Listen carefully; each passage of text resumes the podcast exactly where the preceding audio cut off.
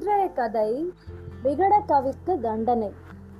தெனாலிராமன் தனது நகைச்சுவை திறனால் கிருஷ்ணதேவராயரை மகிழ்வித்தான். அவனுக்கு மற்றவர்களைப் போல நடிக்கவும் அவர்களை கிண்டல் செய்யவும் எல்லாவித சுதந்திரமும் அளிக்கப்பட்டிருந்தது. ஒருமுறை தெனாலிராமன் மன்னரையே கேலி செய்தான். அவரைப் போல நடித்து காட்டினான். அப்போது மன்னருக்கு கோபம் வந்தது. அவர் முட்டாள் என்னையே அவமானப்படுத்துகிறாயா? இதை நான் அனுமதிக்க மாட்டேன். உனக்கு மரண தண்டனை அளிக்கிறேன் என்றார். தெனாலிராமன் மன்னரே நான் உங்களை அவமானப்படுத்த வேண்டும் என்று நினைக்கவில்லை. என்னை மன்னித்து விடுங்கள். இனிமேல் நான் எச்சரிக்கையாக நடந்து கொள்கிறேன் என்றார். கிருஷ்ணதேவராயரோ இல்லை. நீ செய்த தவறுக்கு மரணத்தை சந்தித்தே ஆக வேண்டும். ஆனால் உனது மரணத்தை தேர்ந்தெடுக்க உனக்கு அனுமதி அளிக்கிறேன். சொல் எவ்வாறு சாக விரும்புகிறாய்? தெனாலிராமன் கிருஷ்ணதேவராயரின் பாதங்களை தொட்டு நீங்கள் என்னிடம் மிகவும் அன்பாக நடந்து கொள்கிறீர்கள். அதற்காக நான் உங்களுக்கு எனது மனமார்ந்த நன்றியை தெரிவித்துக் கொள்கிறேன். எனது வயதான காலத்தில் நான் மரண மரண தண்டனை அடைய வேண்டும் என விரும்புகிறேன் என்றான். கிருஷ்ணதேவராயர் தெனாலிராமனின் அறிவுபூர்வமான வார்த்தைகளை கேட்டார். அவர் நான் எனது வார்த்தைகளுக்கு உட்பட்டு உனது ஆசையை நிறைவேற்றுகிறேன். நீ உண்மையாகவே பெரிய அறிவாளி. நான் சந்தோஷப்படுகிறேன். ஆனால் கவனமாக இரு. இனிமேல் என்னை கோபத்துக்கு ஆளாக்காதே என்றார். தெனாலிராமனும் மன்னரே நான் உங்களுக்கு அடிபணிகிறேன். உங்களது அன்புக்கு நன்றி என்றான். நம்ம எவ்வளோ பெரிய புத்திசாலியா இருந்தாலும் பேச வேண்டிய விதத்துல பேசலைன்னா வம்பு தான் வரும். புரியுதா? புரியுது. அப்படியே வம்பு வந்தாலும் நம்ம நிதானமா இருந்தா தப்பிச்சுக்க முடியும். நிதானம் இல்லாத இடத்துல எதுவுமே பண்ணணும் பொறுமை. தெனாலிராமனும் குருடர்களும். ஐயையோ.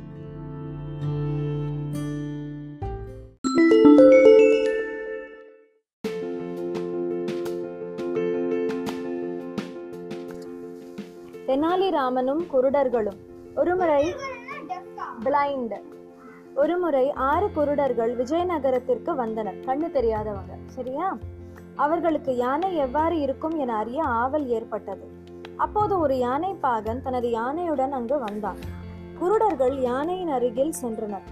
முதலாவது குருடன் யானையின் அகலமான வலிமையான உடலை தொட்டு பார்த்தான். அவன் எனக்கு யானை எப்படி இருக்கும் என தெரியும். அது சுவரை போல் இருக்கும் என்றான். இரண்டாவது குருடன் அதன் தந்தத்தை தொட்டு பார்த்தான். அது உருளையாகவும் வெண்மையாகவும் கூர்மையாகவும் இருந்தது. அவன் பலத்த குரலில் யானை ஈட்டியை போல் உள்ளது என்றான். மூன்றாவது குருடன் யானையின் துதிக்கையை தொட்டுணர்ந்தான். அவன் யானை பாம்பை போல் உள்ளது நான் சரியாக கூறுகிறேன் என பலமாகச் சொன்னான். நான்காவது குருடன் யானையின் கால்களை தொட்டு பார்த்தான். அவன் எனக்கு இப்போது யானை எப்படி இருக்கும் என தெரியும். அது மரத்தை போல் இருக்கும் என்று உரத்த குரலில் உரைத்தான். சத்தமா? ஐந்தாவது குருடன் தனது கைகளை உயர்த்தினான். அப்போது யானையின் காதுகள் அவன் கைக்கு தட்டுப்பட்டது. அவன் கூறினான் குருடர்கள் கூட ஒரு யானையின் தோற்றத்தை கூற முடியும். அது விசிறியைப் போல காட்சியளிக்கும் கடைசி குருடன் யானையின் பின்புறம் சென்றான். அவன் யானையின் வாலை பிடித்து தொட்டு பார்த்தான். அவனோ யானை எப்படி இருக்கும் என நான் தெரிந்து கொண்டு விட்டேன். அது கயிறு போல இருக்கும் என்றான். ஆறு குருடர்களும் சத்தமாக பேச ஆரம்பித்தனர். அவர்கள் ஒவ்வொருவரும் நான் எனது கையால் யானையை தொட்டு பார்த்து உணர்ந்தேன். நான் கூறுவது உண்மையே மற்றவர்கள் கூறுவது அனைத்தும் தவறே என்றனர். அவர்கள் சிறிது நேரம் சண்டையிட்டுக் கொண்டனர். பிறகு அவர்கள் தெனாலிராமனிடம் வந்தனர். நடந்தவை அனைத்தும் கூறினர். பிறகு ராமனிடம் ஐயா எங்களுள் யார் சொன்னது சரி? என்று கேட்டனர். தெனாலிராமன் யோசித்தான். இவர்களது சண்டையை நிறுத்த என்ன செய்வதென சிந்தித்தான். பிறகு நீங்கள் ஒவ்வொருவர் கூறுவதும் பாதி அளவு சரி. மீதி தவறானது. உங்களில் யாருக்குமே யானையின் தோற்றம் எப்படி இருக்கும் என முழுமையாக தெரியவில்லை என்றான். பிறகு குருடர்கள் தங்களது சண்டையை நிறுத்திவிட்டு தங்கள் ஊருக்கு திரும்பினர். சோ நம்ம என்ன பண்ணணும்? குருடர்கள் மாதிரி யானை இப்படி இருக்கும் அப்படி இருக்கும்னு இமேஜினேஷன்ல வாழக்கூடாது. தெளிவா ஆராய்ந்து புரிஞ்சுக்கணும். அவங்க அப்படியே யானையோட ஒரு ஒரு பாட்டை தொட்டு பார்த்துட்டு ஆமா. நம்ம குருடர்களா இருக்கலாமா? அப்ப படிக்கிறத நம்ம என்ன பண்ணணும்? தெளிவா படிக்கணும். அதுதான் திருவள்ளுவர் என்ன சொன்னார்? கற்க கசடர கற்பவை கற்ற கற்ற பின் நிற்க அதற்கு தக. கற்ற கற்- கற்பவை கசடர கற்க வேண்டும். யானையை குருடர்கள் கத்துக்கிட்ட மாதிரி நம்ம கத்துக்க கூடாது. முழுசா கத்துக்கிட்ட தெனாலிராமனோட பேச்ச குருடர்கள் கேட்டாங்க. அந்த மாதிரி நம்ம ஒழுங்கா கற்று உணர்ந்தோம்னா நம்ம பேச்ச அடுத்தவங்க கேட்பாங்க. புரியுறதா?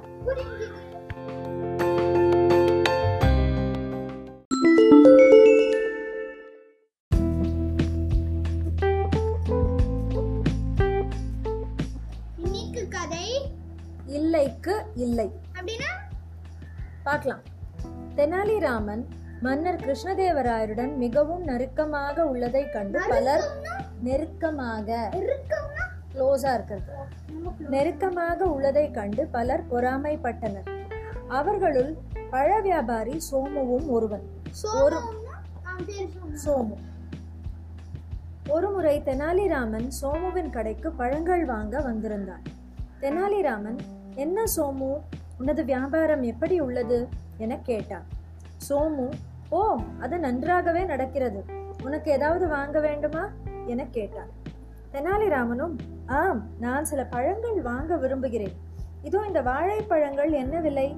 என கேட்டான் ராவனை மடக்க இதுவே நல்ல சமயம் என எண்ணிய சோமு இவ்வாழைப்பழங்களா விலை ஒன்றுமில்லை.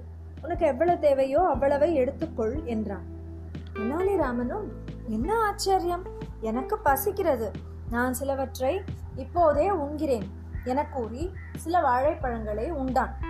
பிறகு ராமன் சரி சோமு உனது வாழைப்பழங்கள் மிகவும் சுவையாக இருந்தன. நான் கிளம்புகிறேன் என்றான். உடனே சோமு சற்று பொறு ராமா. நீ எனக்கு காசு கொடுக்க மறந்துவிட்டாய் நான் இவ்வாழைப்பழங்களின் விலை ஒன்றும் இல்லை என்றேன். நீ எனக்கு ஒன்றுமில்லையை தர வேண்டும் என்றான். அப்போது தான் தெனாலிராமனுக்கு சோமு தன்னை சிக்கலில் மாட்டிவிட்டான் என விளங்கியது. தெனாலிராமன் ஒரு காலி பையை கையில் வைத்திருந்தான். அவனது யோசனை அவனுக்கு ஒரு யோசனை தோன்றியது. அவன் சோமுவை பார்த்து சோமு முதலில் என் கேள்விக்கு பதிலளி இப்பையில் என்ன உள்ளது? என கேட்டான். உடனே சோமு ஒன்றுமில்லை என பதிலளித்தான்.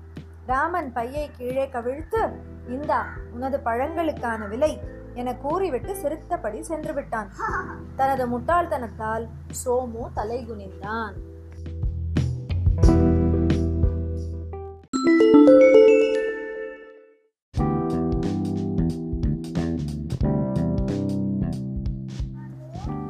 ஆமணக்கு ஜாடி. விஜயநகரத்தில் பரதன் லக்ஷ்மணன் என்று இரண்டு வியாபாரிகள் வாழ்ந்து வந்தனர். அப்போது பரதன் தனது மனைவியுடன் ஒரு புனித யாத்திரை செல்ல எண்ணினான். புனித யாத்திரைனா ஹீஸ் எல்லா கோவிலும் பார்த்துட்டு வர்றதுக்கு கிளம்புறது. அந்த காலத்துல ஒரு புனித யாத்திரை அப்படின்னா காசியில இங்க இருந்து கிளம்பி போய் காசியில பார்த்துட்டு ராமேஸ்வரம் வரைக்கும் முடிப்பாங்க. எவ்வளோ தூரம். காசி நார்த்தில் இருக்கு ராமேஸ்வரம் சவுத்தில் இருக்கு. ஸோ மொத்த இந்தியாவும் அது போகிற வழியில் இருக்க கோவில்களும் கவர் பண்ணுவாங்க. அதுதான் புனித யாத்திரை. தன்னிடமிருந்து ஐயாயிரம் தங்க நாணயங்களை எங்கே பாதுகாப்பாக வைப்பது என பரதன் எண்ணினான். உடன் அவனுக்கு ஒரு யோசனை தோன்றியது. ஒரு பெரிய ஜாடியில் எல்லா நாணயங்களையும் போட்டு நிரப்பினான். பிறகு மேலே சில ஆமணக்கு கொட்டைகளை போட்டு நிரப்பினான். விளக்கெண்ணெய் எடுக்கிற கொட்டை அது. நம்ம வீட்டு வாசல்ல இருக்க பத்திரிக்கை அந்த செடி ஒன்று நான் கீழே போகும்போது காமிக்கிறேன். அந்த ஜாடியை எடுத்துக்கொண்டு லக்ஷ்மணனின் வீட்டிற்கு சென்றான். லக்ஷ்மணா நான் ஒரு புனித யாத்திரையை என் மனைவியுடன் சேர்ந்து மேற்கொள்ள இருக்கிறேன். நான் சென்று வரும் வரை இந்த ஜாடியில் உள்ள ஆமணக்கு கொட்டைகளை பத்திரமாக பாதுகாக்கவும். நான் வந்தவுடன் அதனை பெற்றுக்கொள்கிறேன் என கூறி அங்கே ஒரு பாதுகாப்பான அறையில் வைத்துவிட்டு சென்றான். இரண்டு வருடங்கள் ஆயின. பரதன் விஜயநகரம் திரும்பவில்லை. இதனால் லக்ஷ்மணன் பரதன் திரும்ப மாட்டான் என எண்ணி அவன் கொடுத்துவிட்ட ஜாடியை திறந்து அதிலிருந்தவற்றை கீழே கொட்டினான். அப்போது ஆமணக்கு கொட்டையின் அடியில் இருந்த தங்க நாணயங்களும் கீழே விழுந்தன. இதனை பார்த்து லக்ஷ்மணன் பேராசைப்பட்டான். அவன் தங்க நாணயங்களை எடுத்துக்கொண்டு ஜாடி முழுவதும் ஆமணக்கு கொட்டைகளை நிரப்பி வைத்தான். ஆறு மாதங்கள் கழிந்தன. பரதன் புனித யாத்திரை முடித்து ஊர் திரும்பினான். நேராக லக்ஷ்மணனை காணச் சென்றான். அவனது கடையில் லட்சுமணனை கண்டான். இருவரும் சிறிது நேரம் பேசிக் கொண்டிருந்தனர். பிறகு பரதன் தனது ஜாடியை கேட்டான். அதற்கு லக்ஷ்மணன் எனக்கு கொஞ்சம் வேலை உள்ளது அதனால் என்னால் உன்னுடன் வர முடியாது. நான் சாவியை தருகிறேன் நீயே சென்று எடுத்துக்கொள் என்றான். பரதன் தனது ஜாடியை லட்சுமணன் வீட்டிலிருந்து எடுத்துச் சென்றான். தனது வீட்டை அடைந்ததும் ஜாடியை திறந்து கவிழ்த்தான். அவனது தங்க நாணயங்களை காணவில்லை. மாறாக வெறும் ஆமணக்கு கொட்டைகளே இருந்தன. இதனை கண்டு பரதன் அதிர்ந்தான். லட்சுமணன் வீட்டிற்கு சென்று தனது தங்க நாணயங்களை கேட்டான். அதற்கு லட்சுமணனோ எந்த தங்க நாணயங்கள்? நீ என்னிடம் ஆமணக்கு ஜாடியை தானே கொடுத்து வைத்திருந்தாய்? என்றான். நடித்தது போதும். எனது தங்க நாணயங்களை திருப்பிக் கொடு என்றான் பரதன். எனக்கு ஒன்றும் தெரியாது. இங்கிருந்து சென்று விடு. எனக்கு நிறைய வேலைகள் உள்ளன என்றான் லக்ஷ்மணன். பரதன் நேராக கிருஷ்ணதேவராயரிடம் சென்று நடந்த அனைத்தையும் அரசவையில் கூறினான். மன்னர் தெனாலிராமனை பார்த்து ராமா நீ உனது அறிவு கூர்மையால் இந்த வழக்கில் ஜெயித்தால் உனக்கு நான் ஒரு பை தங்க நாணயங்கள் அளிக்கிறேன் என்றார். உடனே தெனாலிராமன் ஒப்புக்கொண்டான். பிறகு பரதனையும் லக்ஷ்மணனையும் அடுத்த நாள் காலை அரசவைக்கு வரச் சொன்னான். மறுநாள் பரதன் தன்னுடைய ஜாடியுடன் அரசவைக்கு வந்தான். லக்ஷ்மணனும் சிறிது நேரம் கழித்து வந்தான். தெனாலிராமன் இருவரையும் விசாரிக்க ஆரம்பித்தான். நீ இரண்டரை ஆண்டுகள் புனித யாத்திரை மேற்கொண்டாய் அல்லவா? அப்போது உனது ஜாடியை லக்ஷ்மணன் வீட்டில் வைத்துவிட்டு சென்றாயா? என கேட்டான். ஆமாம் என்றான் பரதன். அந்த ஜாடியை கொடுக்கிறாயா? என கேட்டான் ராமன்.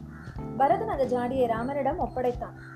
பிறகு ஆமணக்கு வியாபாரிகள் சிலரை கூட்டி வந்து ஜாடியில் உள்ள ஆமணக்கு கொட்டைகள் எவ்வளவு பழையது என பரிசோதிக்க சொன்னான் அவர்கள் இந்த அவர்களிடம் இந்த ஆமணக்கு கொட்டைகள் எவ்வளவு பழையவை? என கேட்டான் ராமன்.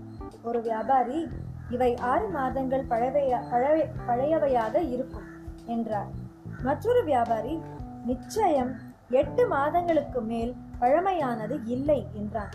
மற்றவர்களும் அவ்வாறே கூறினர். தெனாலிராமன் யாரோ ஆமணக்கு கொட்டைகளை மாற்றியுள்ளனர் என்றான்.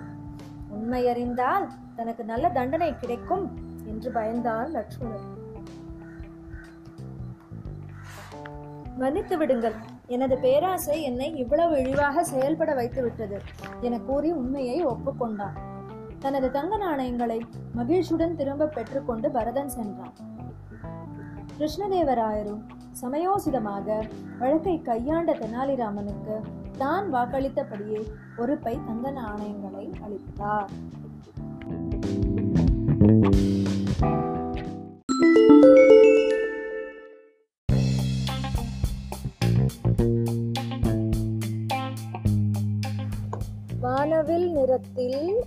மலர்குவளை. மன்னர் கிருஷ்ணதேவராயருக்கு ஒரு அண்டை நாட்டு அரசர் பரிசாக நான்கு பூக்குவளைகளை கொடுத்தார். அவை ஒவ்வொன்றும் வானவில்ல நிறங்களுடன் எழில் மிகுந்து அரிய பீங்கானில் செய்யப்பட்டு திகழ்ந்தன.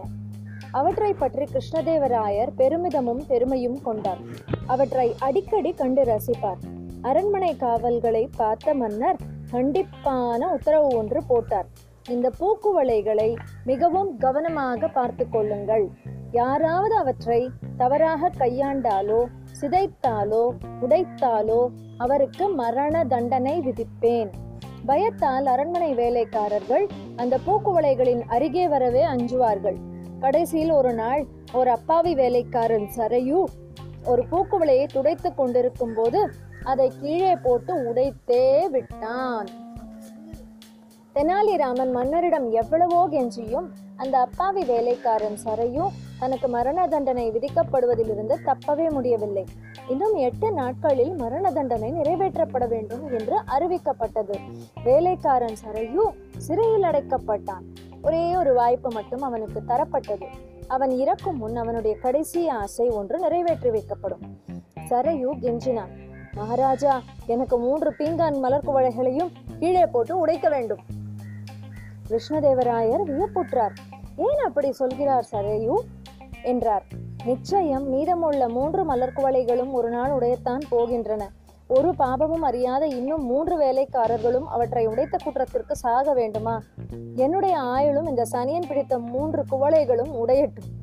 இந்த வாதத்தை தெனாலிராமன் தான் சரையூருக்கு சொல்லிக் கொடுத்திருப்பான் என்று கிருஷ்ணதேவராயர் அறிந்து கொண்டார். மனித நேயம் கொண்ட சரையுவை பாராட்டி விடுதலை செய்தார். தெனாலிராமனுக்கும் பரிசு கிடைத்தது.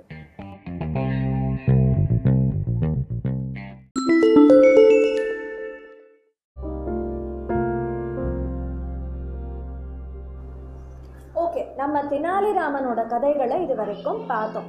இந்த தெனாலிராமனை தன்னோட அரசவையில வச்சு அவரோட பெருமையை வெளிக்கொண்டு வந்த கிருஷ்ணதேவராயர் அப்படிங்கிற அந்த ராஜா விஜயநகர சாம்ராஜ்யத்தை சேர்ந்தவர். இந்த விஜயநகர சாம்ராஜ்யம் தமிழகத்தை ஆண்டாலும் தமிழகத்தில் உருவானது அல்ல. இது உருவானது வந்து ஒரு விசித்திரமான கதை. அதாவது ஆ- ஆயிரத்தி முன்னூற்றி முப்பத்தி ஆறில் மாலிக் கஃபூர் அப்படிங்கிற தளபதி அலாவுதீன் கில்ஜி அப்படிங்கிற ஒரு பேரரச பேரரசரோட தளபதி தென்னக இந்தியாவை ஃபுல்லாக சூறையாடின்னு இருந்தார். அப்படி சூறையாடின்னு இருக்கும் பொழுது நிறைய கோவில்களெல்லாம் அழிச்சதா இன்னைக்கும் சரித்திர சான்றுகள் இருக்கு. அப்படி அழிச்ச அழிக்க முயற்சி பண்ண கோவில்களில் காஞ்சிபுரத்தில் நிறைய அதே மாதிரி மதுரை திருநெல்வேலின்னு அவர் எதையுமே விட்டு வைக்கல. இந்த மாலிக் கஃபூரை என்ன பண்ணாங்க அப்படின்னா ரெண்டு அண்ணா தம்பி. ஓகே? இந்த ரெண்டு அண்ணா தம்பி ஹொய்சாலா அப்படிங்கிற இடத்துல இந்த ரெண்டு அண்ணா தம்பி ஹரிஹரா புக்கா. இதுதான் அவங்க பேர். இந்த ஹரிஹரனும் புக்காவும் இந்த மாலிக் படையிலே சேர்ந்து அவருக்கு எதிர்த்து வேலை பார்த்து ஒரு வழியாக அந்த மாலிகஃபூரை அழித்தாங்க அழிச்சாங்க கபூரை அழித்து அதுக்கப்புறம் அவங்க என்ன பண்ணாங்க அப்படின்னா தங்களோட சாம்ராஜ்யத்தை கொஞ்சம் கொஞ்சமாக நிறுவினாங்க. இந்த மாலிக் கபூரை அழிக்கிறதுக்கு அவங்களுக்கு உதவி செய்தவர் வித்யாரண்யர். இந்த வித்யாரண்யர் யாருன்னு பார்த்தா ஆதிசங்கரோட பரம்பரையில் வந்த ஒருவர். ஓகே? இந்த ஆதிசங்கரோட பரம்பரையில் வந்த அந்த வித்யாரண்யர் ஸ்ருங்கேரி மடத்துடைய தலைவர். இந்த ஹரிஹரனும் புக்காவும் அதுக்கப்புறம் ஹம்பியில் அவங்களோட ராஜ்யத்தை முதன் முதல்ல நிறுவினாங்க. இந்த ஹம்பியில் நிறுவின இந்த ராஜ்யம் கொஞ்சம் கொஞ்சமாக ஒரிசாவிலிருந்து கீழே தமிழ்நாடு வரை ஆந்திரா வரை பரவி பரவி இருந்தது. அண்ட் அவங்க அதை மட்டும் பண்ணலை. இந்த சாம்ராஜ்யம் இவ்வளோ பெருசாக ஆனதுனால அவங்களால அதை சமாளிக்கணும்னா என்ன பண்ணாங்க? அவங்க வந்து அவங்களுக்கு கீழே நாயக்கர்கள் அப்படின்னு சில பேரை நியமிச்சாங்க. அதுலேருந்து உருவானது தான் நம்ம மதுரையில் இருக்க திருமலை நாயக்கர் தஞ்சாவூர் பக்கம் இருக்க நாயக்கர்கள். ஸோ இவங்க எல்லாம் எங்கேருந்து வந்தாங்கன்னா விஜயநகர ராஜாவை ராயர்னு கூப்பிடுவோம். அந்த ராயர் அப்படிங்கிற ராஜா தான் இந்த நாயக்கர்களை உருவாக்கினாங்க. ஸோ நாயக்கர்கள்னு பார்த்தீங்கன்னா நிறைய இடத்துல இருப்பாங்க நமக்கு. திருமலை நாயக்கர் ஒரு எக்ஸாம்பிள்னு பார்த்தோம் இல்லையா? அந்த மாதிரி தஞ்சாவூர் நாயக்கர் இருக்காரு. ஸோ இந்த மாதிரி நிறைய நாயக்கர்கள் இருக்காங்க. ஸோ கடைசியாக ஒரு விஷயம் என்னன்னா மதுரை தஞ்சாவூர் செஞ்சியில நாயக்கர்கள் இருந்தாங்க சந்திரகிரியில நாயக்கர்கள் இருந்தாங்க மைசூர்ல உடையார்கள் இருந்தாங்க. இவங்க எல்லாம் விஜயநகரம் விஜயநகரத்தோட ரா- விஜயநகர சாம்ராஜ்யத்தின் பேரரசர்களான ராயர்கள் நியமித்தவர்கள். ஓகே? இந்த விஜயநகர சாம்ராஜ்யத்தோட தலைநகரம் வந்து ஹம்பியில இருந்தது. ஆனா ஆயிரத்தி ஐநூத்தி அறுபத்தி ஐந்துல என்ன ஆச்சுன்னா மறுபடியும் ஆற்காடு நவாப் படையெடுக்கும் பொழுது அவுரங்கசீபோட காலத்தில் படையெடுக்கும் பொழுது அப்போ இருந்த ராஜா ராமராயர் அவரோட படை வீரர்களே அவருக்கு எதிர்த்து போய் அவரை அழிச்சாங்க. ஸோ இதுதான் நடந்தது. இன்னைக்கு பார்த்தீங்கன்னா மதுரையில் இருக்க நிறைய கோயில்கள் மாலிக் அழிச்சிருந்தாலும் வித்யாரண்யரோட ஊக்கத்தினாலும் அந்த ஹரிஹரனும் புக்காவும் மற்றும் பின்னர் வந்த அரசர்களில் முதன்மையான கிருஷ்ணதேவராயரும் சேர்ந்து மதுரை தஞ்சாவூர் போன்ற இடங்கள் காஞ்சி போன்ற இடங்களில் நிறைய இந்து கோவில்களை கட்டினாங்க. இவங்களோட கோவில்கள் எப்படி இருக்கும்னா சோழர்களோட கோவில்களோட ஒரு ஒரு வரையை தான் வரை வரைபடத்தை வச்சு தான் அவங்களோட கோவில்களும் இருக்கும்.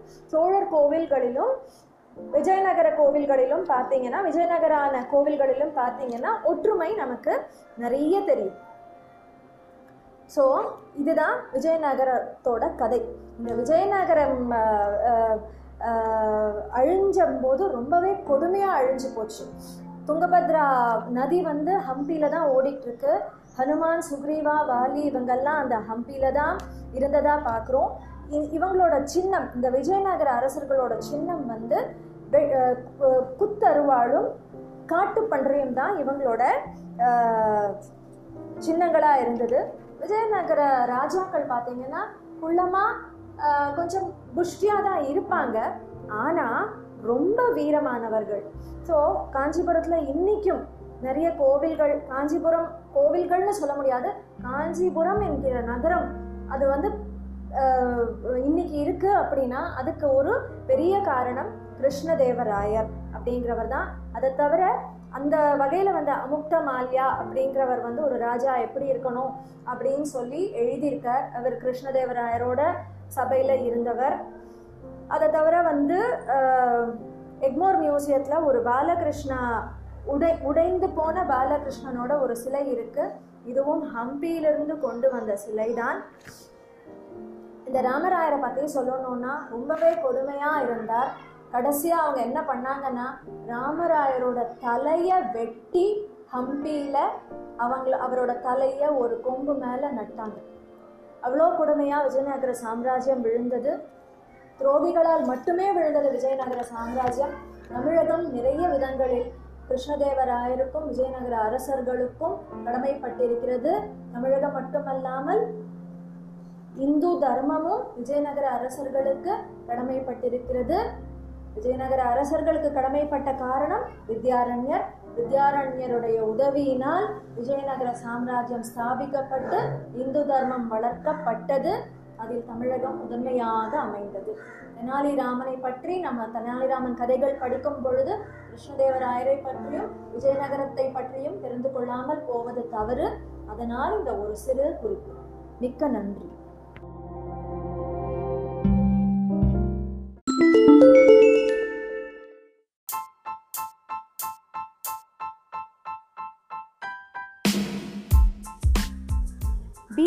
நாளின் மந்திர குச்சிகள். ஒரு நாள் சக்கரவர்த்தி அக்பர் வழக்கம் போல் தனது அரசவையை கூட்டினார். அவர் மக்களின் குறைகளை கேட்டறிய தனி நேரம் ஒதுக்கியிருந்தார். ஒரு நாள் ஒரு வியாபாரி வினோதமான வழக்குடன் நீதிமன்றம் வந்தார். பாதுஷா அவர்களே ஒரு தோல் பையினுள் தங்க நாணயங்கள் வைத்து அதனை பத்திரமாக அலமாரியினுள் பூட்டி வைத்திருந்தேன். ஆனால் மறுநாள் அலமாரியை திறந்து பார்க்கையில் அந்த தோல் பையை காணவில்லை. என்னிடம் நான்கு உண்மையான வேலைக்காரர்கள் உள்ளனர். அவர்களுள் ஒருவனே இத்திருடை இத்திருட்டை செய்திருக்கக்கூடும் என நான் சந்தேகப்படுகிறேன். அவர்கள் நால்வரும் தாங்கள் குற்றமற்றவர்கள் என கூறுகின்றனர். நான் உண்மையை கண்டுபிடிக்க ஒருவரை அடித்தாலும் மற்ற மூவரும் வேலையை விட்டு விடுவர் அவர்கள் நால்வரையும் தண்டிக்காத வகையில் நான் குற்றவாளியை கண்டுபிடிக்க வேண்டும் என்று கூறினார். இது மிக பெரும் பிரச்சனையே இது மிக பெரும் பிரச்சனையே. ஏனெனில் சாதாரணமாக அவர்களை அடிப்பதன் மூலம் உண்மையான திருடன் தன் திருட்டை ஒப்புக்கொள்வான். ஆனால் அது அவர்களை துன்புறுத்தும். ஆதலால் தான் அவ்வாறு வேண்டாம் என கூறுகிறீர்கள் என அக்பர் கூறினார். அவர் பீர்பாலை நோக்கி பீர்பால் இவ்வழக்கை நீ தீர்த்து வைக்க வேண்டும் என ஆசைப்படுகிறேன். உண்மையான திருடனை அப்பாவியான வேலைக்காரர்களை துன்புறுத்தாமல் கண்டுபிடிக்க வேண்டும் என்பதை நினை- நினைவில் வைத்துக்கொள் என்றார். தங்கள் ஆசைப்படியே அது நடக்கும் பாதுஷா. தாங்கள் திருப்திப்படும் அளவுக்கு சீக்கிரமாக இவ்வழக்கை நான் தீர்த்து வைக்கிறேன் என பீர்பால் கூறினார். பாதுஷானா ராஜா? பாதுஷ் பாதுஷா. பாதுஷ் பாத்ஷா. அதுதான் தமிழ்ல பாதுஷாங்கிறாங்க. அது வந்து ஆக்சுவலா ஆக்சுவலா அது வந்து பாத்ஷா. ஓகே பிற்பகலில் அந்த நான்கு வேலைக்காரர்களையும் பீர்பால் அழைத்தார். அவர்கள் விசாரணை செய்தார். நால்வரும் தாங்கள் நிரபராதிகள் என்று கூறினர். நால்வருள் திரு- யார் திருடன் என கூறியிருந்தால் நன்றாக இருந்திருக்கும். இப்போது திருடனை கண்டறிய எனது மந்திர குச்சிகளை உபயோகிக்க வேண்டும் போல் உள்ளது என பீர்பல் உறக்க கூறினார். பிறகு நான்கு குச்சிகளை எடுத்து அவற்றில் ஒவ்வொருவருக்கும் ஒன்றினை கொடுத்தார். இவை சாதாரண குச்சிகள் என எண்ணி விடாதீர்கள் என எச்சரித்தார். இவை மந்திர சக்தி வாய்ந்த குச்சிகள். இக்குச்சியை நால்வரும் இன்று முழுவதும் வைத்துக் கொள்ள வேண்டும். யாருடைய குச்சி நான்கு அங்குலம் வளர்கிறதோ அவனே திருடன். ஃபோர் இன்ச்சஸ் நாலு இன்ச் வளர்ந்துருமா? திருடன் கையில குச்சி இருந்தா நாலு இன்ச் வளருமா? இக்குச்சியுடன் நாளை காலையில் வாருங்கள் என கூறி பீர்பால் அவர்களை வீட்டுக்கு அனுப்பி வைத்தார். அப்போது உண்மையான திருடன் பீர்பாலிடமிருந்து தப்பிக்க ஒரு யோசனை செய்தான். தன்னிடம் உள்ள குச்சியில் நான்கு அங்குலம் வெட்டிட யோசி யோசனை செய்தான். அப்போது பீர்பால் கூறியபடி மந்திர குச்சி நான்கு அங்குலம் வளர்ந்தாலும் அது பழைய குச்சியைப் போலவே காணப்படும். ஆதலால் ஒரு கூர்மையான கத்தியால் அக்குச்சியை நான்கு அங்குலம் வெட்டினான். மறுநாள் காலை நான்கு வேலைக்காரர்களும் தங்கள் குச்சிகளோடு பீர்பலை காணச் சென்றனர். அக்குச்சிகளை கண்டவுடனேயே பீர்பால் திருடன் யார் என்பதை அறிந்தார். ஏன்னா அவன் குச்சி வெட்டி அவன் குச்சி குட்டிய மற்றவங்களும் வைத்தல மற்றவங்க திருடல அதனால வெட்டல. ஓ மற்ற மூன்று வேலைக்காரர்களையும் அனுப்பிவிட்டார். நீதான் அந்த தங்க நாணயங்கள் அடங்கிய பையை திருடியவன் என எனக்கு தெரியும். என பீர்பால் மீதமிருந்த ஒரு வேலைக்காரனிடம் கூறினார். எவ்வாறு கண்டறிந்தேன் என்றால் நான் கொடுத்த குச்சிகள் எவ்வித மந்திர சக்தியும் உடையவை அல்ல. அவை சாதாரண குச்சிகளே. யார் உண்மையான திருடன் என அறிந்து கொள்ள நான் வீசியவளை? உன்னுடைய குற்ற உணர்வே உன்னை நான்கு அங்குலம் வெட்டிடச் செய்தது. பீர்பால் சக்கரவர்த்தி அக்பரிடம் அவனை அழைத்துச் சென்று நடந்த அனைத்தையும் கூறினார். பீர்பாலின் திறமையை சக்கரவர்த்தி மெச்சினார். எங்கு அந்த தங்க நாணயங்கள் அடங்கிய பையை மறைத்து வைத்துள்ளாய் என கூறு என்று குற்றத்தை ஒப்புக்கொண்ட திருடனிடம் கேட்டார். தனது தங்க நாணயங்கள் திரும்ப கிடைத்ததை எண்ணி வியாபாரி மகிழ்ச்சியடைந்தார் எல்லோரும் பீர்பல் மீது புகழ் மாலை பொழிந்தனர். எருதின்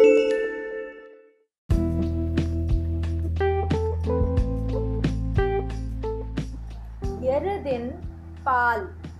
ஒரு நாள் சக்கரவர்த்தி அக்பர் தனது அரண்மனைக்கு பீர்பாலை அழைத்தார். பீர்பால் ஒரு பாத்திரத்தில் எனக்கு எருதின் பாலை நீ கொண்டு வர வேண்டும் என கேட்டுக்கொண்டார் இதனை கேட்ட பீர்பால் சற்று ஆச்சரியப்பட்டார். ஆனால் வெளியில் காட்டிக்கொள்ளவில்லை பாதுஷாவே தங்களுக்கு நான் எருதன் பாலை கொண்டு வருகிறேன். ஆனால் எனக்கு ஒரு வாரம் அவகாசம் வேண்டும் என பீர்பால் பதிலளித்தார். அப்படியே ஆகட்டும். என அக்பர் கூறி பீர்பாலை அனுப்பி வைத்தார்.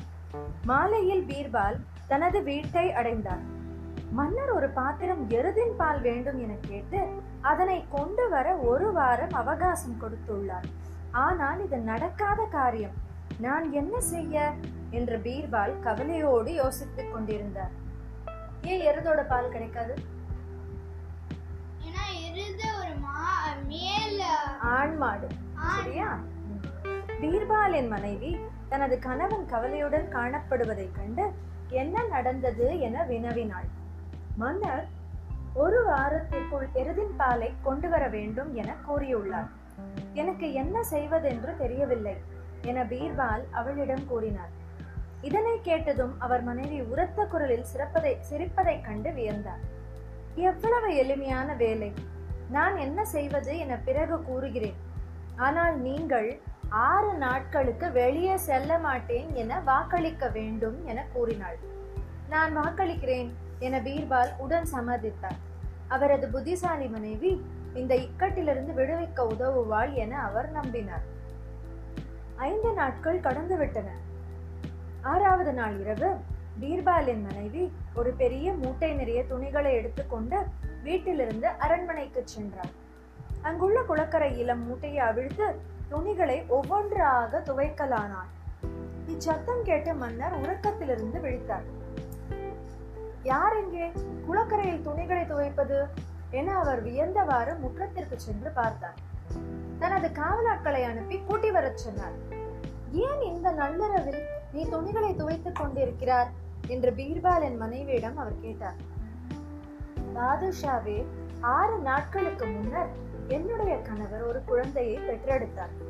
எங்கள் வீட்டு வேலைக்காரி இன்று வேலைக்கு வரவில்லை. அதனால் எல்லா வேலையும் நானே செய்ய வேண்டியுள்ளது. துணி துவைப்பதற்கு முன்னரே மற்ற வேலைகளை செய்து முடித்தேன். இவ்வாறு பதிலளித்தார். நீ என்ன கூறுகிறாய்? அக்பர் வியந்தார். எவ்வாறு ஒரு ஆணுக்கு குழந்தை பிறக்கும்? அவள் அக்பரை பார்த்து புன்னகை புரிந்தாள். இதில் ஆச்சரியப்பட ஒன்றுமே இல்லை. தாங்கள் எருதின் பாலை கேட்கும் பொழுது ஏன் ஒரு ஆணுக்கு குழந்தை பிறக்க கூடாது என கேட்டாள். அவள் கூறியதில் உண்மையுள்ளதை புரிந்து கொண்ட அக்பர் தலையை அசைத்தார். எப்படி ஒரு ஆண் குழந்தையை பெற்றெடுக்க முடியாதோ அதுபோல் எருது பால் தர இயலாது. பீர்பாலிடம் நடக்க முடியாத வேலையை கூறியதை அவர் நினைவு கூர்- கூர்ந்தார். மன்னர் பீர்பாலின் மனைவிக்கு நிறைய பரிசுகளை வழங்கி வீட்டிற்கு அனுப்பினார்.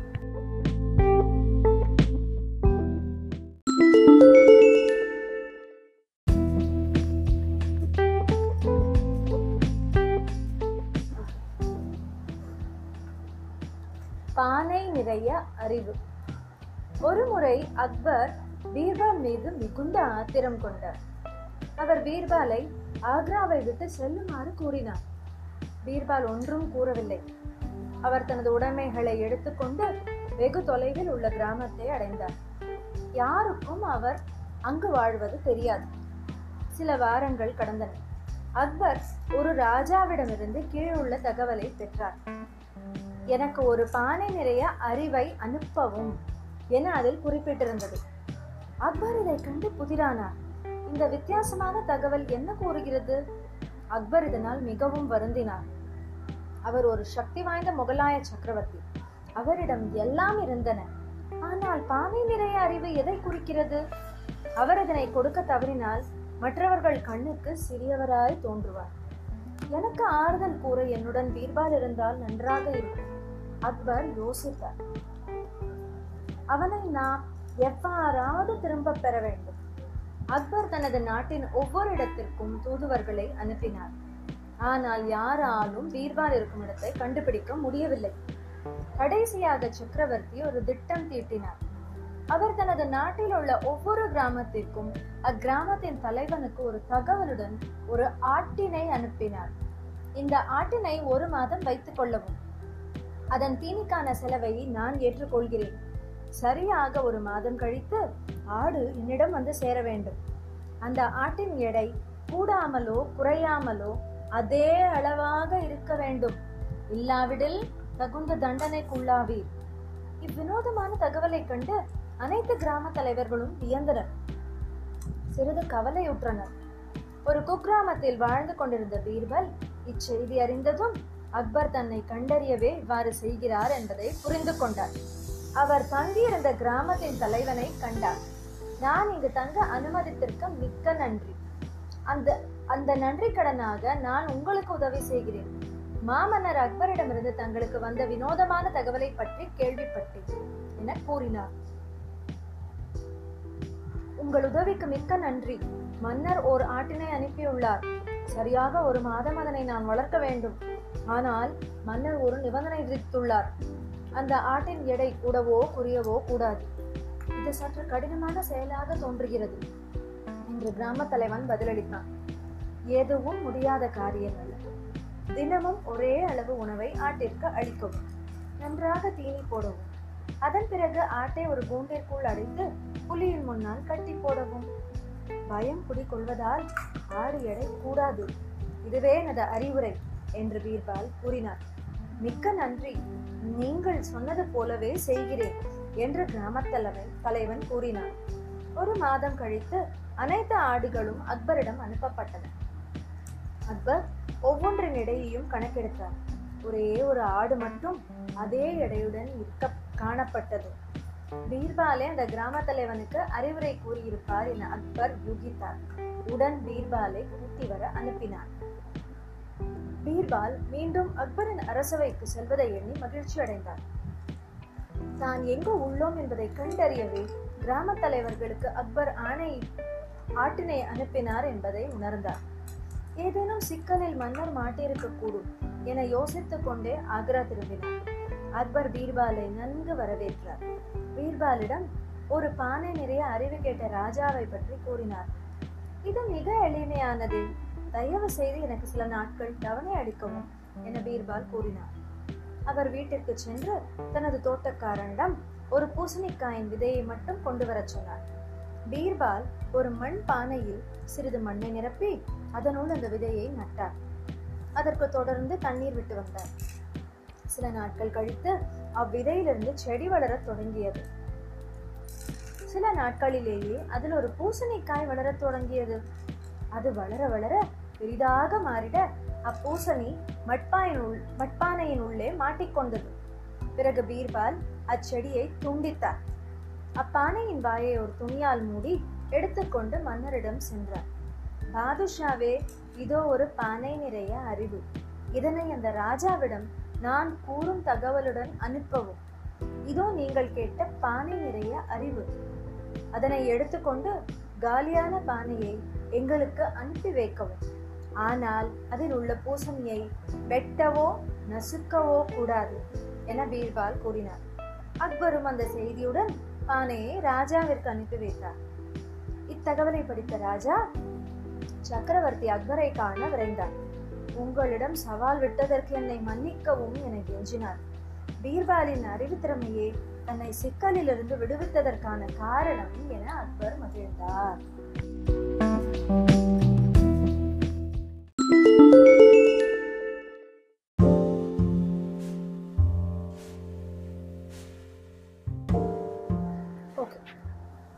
பீர்பாலின் கைத்திறன். கைத்திறனா ஸ்கில் வினோதமான கேள்விகளை அரசவையில் கேட்பது அக்பருக்கு வழக்கம். பலமுறை அமைச்சர்கள் அவரது கேள்விகளுக்கு பதிலளிக்க திணறினர். ஒரு நாள் அக்பர் வழக்கமாக ஒருவர் பரிசுகளை வழங்கும் பொழுது பரிசினை வழங்குபவரது கை பெறுபவரது கையின் மேலே உள்ளது. எப்போது பரிசு பெறுபவரது கை வழங்குபவரது கைகளுக்கு மேலே இருக்கும்? என்று யாராவது கூற முடியுமா? என வினவினார். யாருக்கும் இதன் விடை தெரியவில்லை. எல்லோரும் பலமாக யோசித்தும் எப்போது பெறுபவரது கை? பரிசு வழங்குபவரது கைக்கு மேலே இருக்கும் என்பதை கண்டுபிடிக்க முடியவில்லை.